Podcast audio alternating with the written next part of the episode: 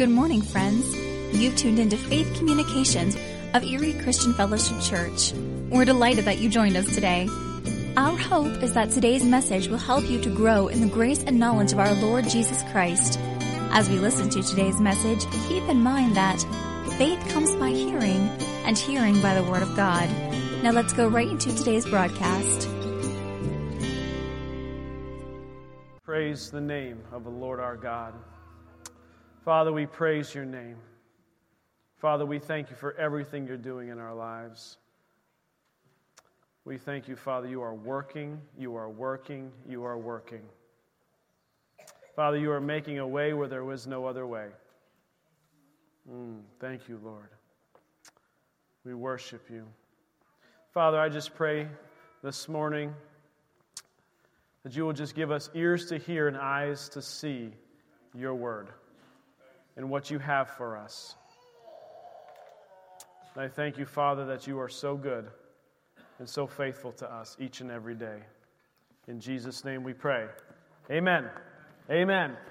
All right, church. Well, today is going to be the last day of the um, series we've been doing in Ephesians called Identity. So I didn't get a big round of applause. That's good. I'm glad that you guys are not like I was I was concerned that this series was going on for so long that you might be like, "Oh my gosh, Pastor Jason, are you ever going to get through Ephesians? Like this thing only has 6 chapters. Like wait till we do Acts, okay?" So I, I'm just kidding. I'm just kidding. We're probably not going to go every chapter of Acts, but what God has been working on, has been working on us, is this, this, this theme of identity. This theme of identity. And the foundational verse that we've had, and I don't think I, I think I forgot to put it up here this week, but it's this. It's out of 2 Corinthians 5.17. It says, Therefore, if anyone is in Christ, he is a new creation. Old things have passed away, and all things have become new. All things have become new. And what I want to talk about uh, this morning is in Ephesians 6. I want to talk about that our identity is a mighty warrior. Our identity is a mighty warrior. In Ephesians 6, I'm going to read a chapter of scripture that talks about putting on the full armor of God and what that means. And I know we've got our kids in here, so what I want to do this morning is I'm going to read this passage of scripture, and then I'm going to talk a little bit about each of those each of those pieces of armor that God has told us about, has challenged us, and truly God has revealed some things to me during my study of this that I actually had not seen before, that I would just want to show you guys this morning. And hopefully, no matter what age you are, you begin to think about putting on that full armor of God each and every day, every day that you wake up, every day that you go to work, every day that you go to school. You know, it was my hope that I would get all these different pieces of armor. Like, I, I tried, guys, but I wasn't feeling well yesterday. And I had this whole plan to have I was going to have a sword ready to go. I was going to have my breastplate ready to go. I was going to have my helmet ready to go. And I was going to put all these things on because the kids were with us today. And I was going to show them what each of these things were. But these are the only two things that I found. So this is not the full armor of God. And what I begin to realize is the Lord just speaking to me say, look, we don't actually carry around stuff that looks like this today. But what we do carry around is the actual clothes that we put on, and the Bible that we have, and the hats that we wear in winter, and the scarves and the sweaters that we put on. We actually are putting something on each and every day. We're actually doing it. So I don't want you guys to have to remember this stuff. I want you to remember to put your clothes on. And most of you are pretty happy that you all came to church with your clothes on. Okay? How many of you are all happy that you came to church? Amen, right? It's just like, oh man. Like, let's, let's all stay. This is not that kind of society, right? This is the Jesus place here, okay? So I'm not going to go through all these, but what I do want to show you, I want to read this, and I want to talk about these different pieces of this armor of God and what it means to our life. What does it mean when he's talking about this armor? So I'm going to start in verse 10. I'm going to read through uh, Ephesians 6, 10 through 18. And then I'm going to go back and I just want to look at each of these things that God's presenting here to us. It says, Finally, my brethren, be strong in the Lord and in the power of his might. Be strong where? In the Lord. Not in your own strength, in your own might, but the strong in the Lord and in the power of his might. Put on the whole armor of God, the whole armor of God, that you may be able to stand against the wiles of the devil.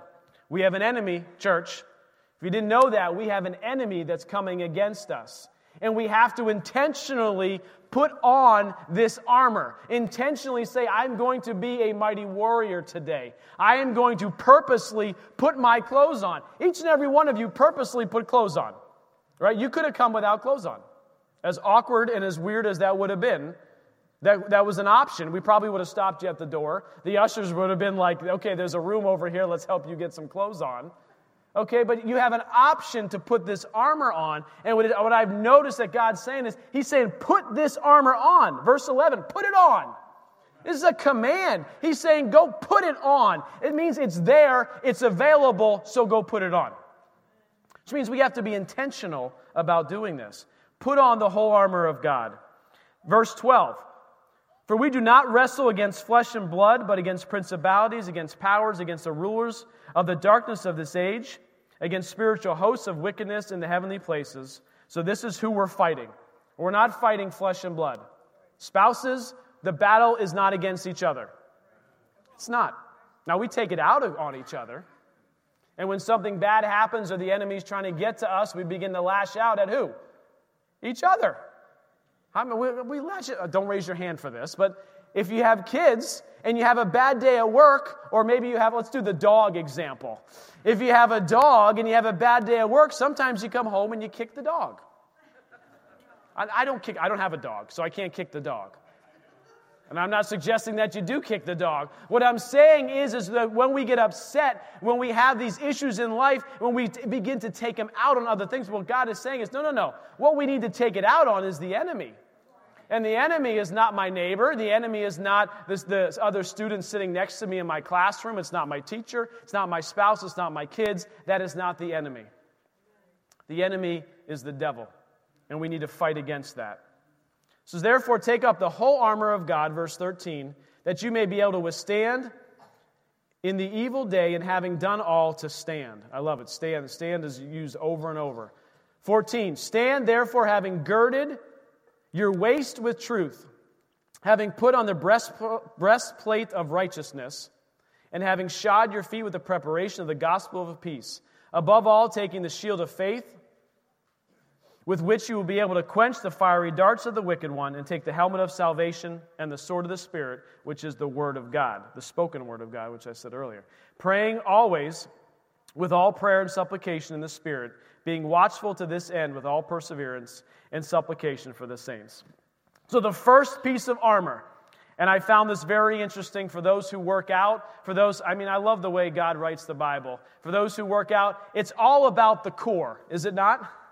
Right? If you think of athletes, and what they always are working on is the core which is right here. It's the most important part of an athlete's body. It's the part that says, you know what? This needs to be strong so that I can do everything else with my arms and my legs and my back and everything else, but the core needs to be strong. And I find it very interesting that God says, this is the first thing that I want you to put on. This is the very first thing I want you. He wants us to put on this belt, this belt of truth. And so I asked myself, what is this belt of truth? Well, what is truth? the Word of God. The Word of God is truth. The Word of God is what the belt is. You see, everything else in, within this armor, and you can't see it here, I looked for a picture, but the armor, in the way they used to wear it when the Bible was written, the armor, everything connected to the belt. Church, you understand that? Everything connected to the belt. The breastplate sat on the belt.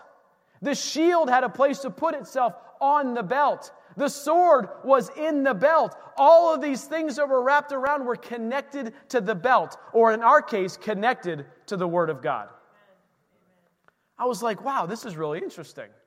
So, this is the first thing we need to put on.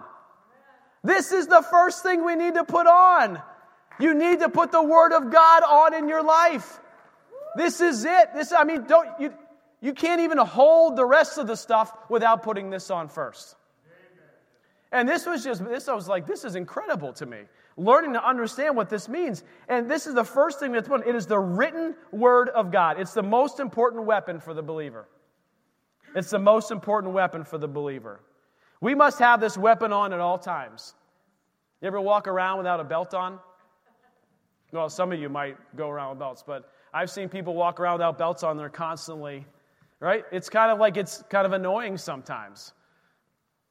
But when we put that belt on, when we put it on tight and we have it ready, that word of God wrapped around every part of our life, what everything else hangs on, what everything else is based on, that is there for us, ready to go each and every day. The next thing is a breastplate of righteousness. Again, this is connected to the belt. But what I realized is do you know what? The first two things that he gives us are gifts, free of charge the truth and the breastplate of righteousness. The first two things that he gives us in this armor is nothing we have to work for, nothing we have to strive for, nothing we even have to do. It is a free gift given to us. And so I'm like, Lord Jesus, thank you so much that even the armor of God that you're giving us, I don't even have to begin to work for it. You are actually putting on the most important belt of truth that you've given me. And then because of righteousness, He's given that to us as a gift. It's nothing we have to go do, nothing we have to wield. He has given us that gift. And what does it do? It protects our entire body right here. It protects everything that's connected, including our heart. Including our heart. The breastplate if you do any research, it was shiny and beautiful, and it was the most glamorous of all the weapons that they used. And I found that very interesting. The free gift from God, the free gift of righteousness, is the most beautiful and glamorous thing that we get to put on from our identity perspective. The most beautiful thing we get to put on. This breastplate of righteousness in our lives, it causes us to shine light to the world that is full of darkness. The breastplate of righteousness is something that is shiny. And when we walk and when we go, when we walk into this room, when we walk into our schools, it is what people begin to notice. They don't see the belt of truth. They don't see the belt, that foundation of truth that's there. They see this breastplate of righteousness. This righteousness is an offensive weapon as well. We are protected as we move into the devil's territory and take back what he has stolen from us and what is rightfully ours. 2 Corinthians 5:21 says for he made him who knew no sin to be sin for us that we might become the righteousness of God in him. In him. So then the scripture moves on to putting on the shoes of peace. Shod your feet with the shoes of peace. And I looked uh, and I kind of do some research. These were brass boots for the feet, and they covered the front of the leg. A kind of sole was often used to protect the feet from rocks and from thorns. These, these weren't just like your every average sandals that we put on. So many, I looked at picture after picture, that doesn't even really do it justice. Looking for the right picture of what these shoes actually look like when we walk. And I begin to think of shoes of peace. What does that mean? Well, guess what? If you are walking on rocky ground, if you are walking into situations that are challenging, if God is calling you to do certain things in your life that aren't easy, you want to be able to walk with some pretty solid shoes of peace on. Because every time I've tried to walk on some rocks and some difficult places without shoes on, how do you walk? You're like, uh, right? And you, you put a little too much weight on something and it sticks on the bottom of your foot and you're like, ow, that hurt. But what God is saying here, these shoes of peace, we can walk right through the most difficult situations in our life. We can walk right over the rocks, the ashes, the coals, the things that are burning, the things that are challenging in our lives. And we got these shoes on, and it's a shoes of peace we can walk right through them with the peace of God because He's with us. You say we have to intentionally put those on every single day the shoes of peace. The weapon of peace in our lives keeps the enemy under our feet. When we walk in peace, the enemy does no, no longer has the opportunity to get a foothold of fear in our life. You understand that? Walking on, I mean, this was like, as I'm looking at this, is like amazing to me. So he's talking about shoes of peace, which thinks of walking, walking on difficult circumstances, and then walking right over the enemy who is trying to hurt us, trying to steal, trying to kill, trying to destroy. These shoes protect us from that when we walk in peace. The shield of faith like I brought, I did have a shield, the shield of faith, protect the body from blows and cuts. Ephesians 6 16, we read, says, above all, above all, taking the shield of faith, with which you will be able to quench the fiery darts of the wicked one. You see, the shield and the belt were inseparable and they're linked together. This shield of faith, as you looked at the armor that he was talking about, they were actually linked together through this belt. And what was the belt? It was the Word of God. And what is the shield? It's faith. Well, you cannot have faith without having the Word of God which means this belt of truth is linked together with the shield of faith. So the more we get into this, the more we hear this, faith comes by hearing and hearing the word of God. The more we dig into this, the stronger this belt, the tighter it comes, the bigger the shield you can now carry. Think about that. The stronger your belt, the stronger the truth that you wrap around here, the stronger that is based on the Word of God. The more you read it, the more you study it, the more you understand it, the bigger the shield you can latch onto that belt. Because if I try to put a 40, 50 pound shield on this little belt, this thing would tear off. My pants would end up falling down and be embarrassing. That is funny. I like when we have the kids in here. They're listening at least, yeah? Okay, that's good. Kids are listening. I appreciate that.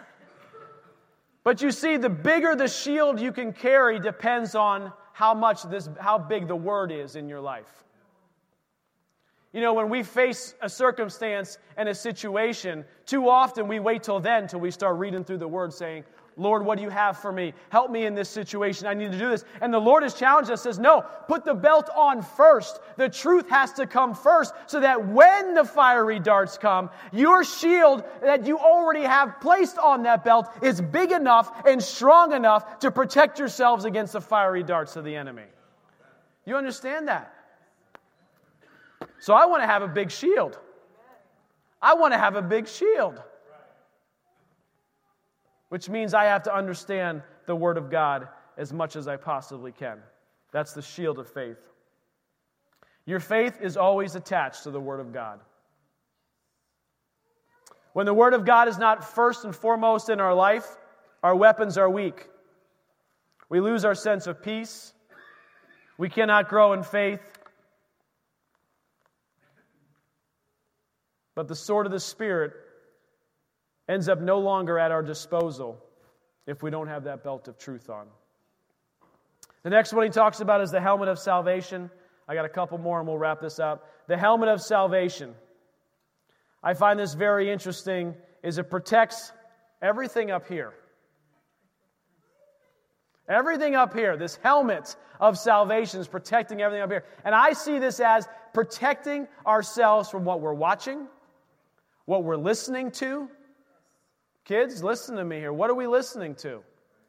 What are we watching with our eyes? What are we putting in to this? And God is saying, clearly, you have to put on this helmet of salvation that says you need to protect yourself from the things of this world. I find it interesting the enemy is shooting fiery darts, and we use the shield to protect ourselves, but doesn't say anything else about the enemy in this case. It's saying, you know what? There's a world out there and yes, the enemy gets in through the world, but there are things that we choose to do, things we choose to watch, to listen to, to partake in, to participate in, that's not good for us. It says that the eyes are the lamp unto the body. Yeah, Proverbs maybe? I think says the eyes are the lamp unto the body, which means everything that comes in here begins to go in here. So you may have on that breastplate of righteousness and your shield, but you also have to be very intentional about protecting yourself about what you put in here. And then the sword of the Spirit, which the Bible says, which is the Word of God. And if you do the research, it is the spoken word of God. This offensive weapon is the actual spoken word of God. And if you remember, it's linked to the belt, which is the Bible, the truth that we have. But it's when we begin to speak the actual word of God, is when this offensive weapon begins to go out before us begins to take on that enemy, right? Everything else is pretty protective right now. We've got the belt, we've got the breastplate, we've got the helmet, we've got the shield. Everything is really in a protective mode, and that's good. God wants to protect us. But at the end of the day, He also, we are in a battle, right? Our identity is a mighty warrior. And so you're not going to go to battle without any pretty major offensive weapons. And so the spoken word of God this is why we want to memorize Scripture. This is why we want to speak. That's why we prayed for binding and loosening. We are speaking the Word of God to change the situations in our lives. The Bible says that death and life are in the power of the tongue. First one was death is in the power of the tongue. So when we're fighting an enemy, it's the power of our tongue that wields this sword. It's not just the reading of the Bible and listening to the Bible, that's all with this belt of truth that we have on. But it's the spoken word that becomes our offensive weapon that begins to take down the enemy. Then the last thing here Paul talks about is praying in the spirit. Ephesians 6:18 said praying always with all prayer and supplication in the spirit being watchful to this end with all perseverance and supplication for the saints. You know that the Roman soldiers had another weapon that they carried with them. It was called like a lance. And this lance was something the soldier threw. The weapon, he threw this weapon at the enemy from a distance to strike the soldiers down to the ground before they entered the enemy's camp. This is prayer. Church, this is prayer. It is going out and it's piercing whatever it is that you're about to go into battle for. It is already doing a work before you even get there. You see, when I throw that out there, it is doing work back there. I can't get to it yet with this. But in my prayer time, praying continuously, lifting up this situation to God, being on my knees saying, Lord, I need you to do a work before I even get there, before I even walk into this room. I need you to do that work. And then we begin to use our words.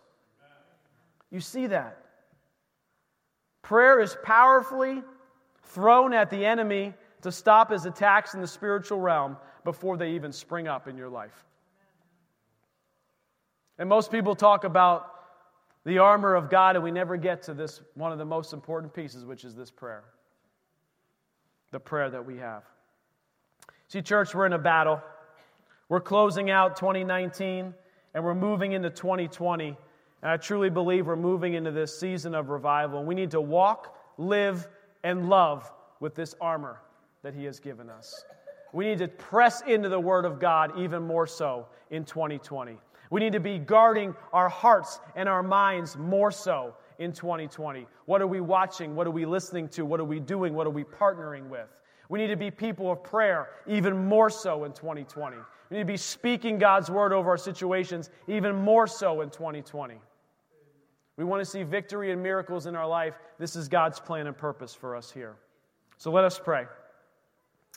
Heavenly Father, I just thank you for this church. I thank you for this armor that you have given us. I thank you for the Word of God. I thank you for all the blessings and the promises that come from it. Father, I thank you that our kids could be with us today and to hear your word and to engage with us. Father, I thank you that we could pray with them today, bless them today. And Father, I just speak now that as we move out of 2019 and into 2020, into this season of revival in our lives, into this season of revival in our hearts, Lord, that you are the waymaker. You are the miracle worker. You are the one who does all things, for with you all things are possible. So, Father, we speak to impossibilities in 2020, and we say, Lord, have your way. Your will be done on earth as it is in heaven. Amen.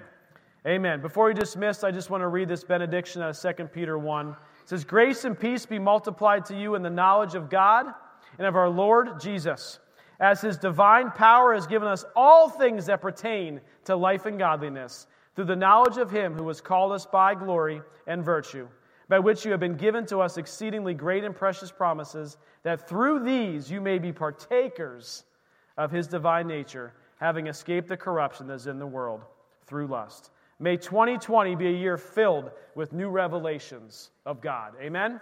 Amen. So, as you're dismissed, if you need prayer for anything at all, we have some prayer teams that are going to make their way up here right now as I'm, as I'm speaking. If you need prayer for anything in your life, come on up. If you've never made Jesus Christ your Lord and Savior, you can do that this morning. I can pray with you right here. If you need healing, you can come up here and get prayed for for healing. If you have a need in your life, come up here and get prayed. Otherwise, you are dismissed. Have a wonderful and happy new year. Praise God.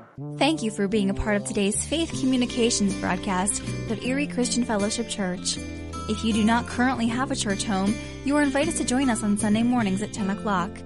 Erie Christian Fellowship is located at 5900 Sterrettania Road, directly across from the Walnut Creek Middle School. You'll find us on the web at www.ecfchurch.org, where you may sign up to receive our monthly Faith Communications newsletter. Again, thanks for joining us today, and always remember 2 Corinthians 5 7 that declares, For we walk by faith, not by sight.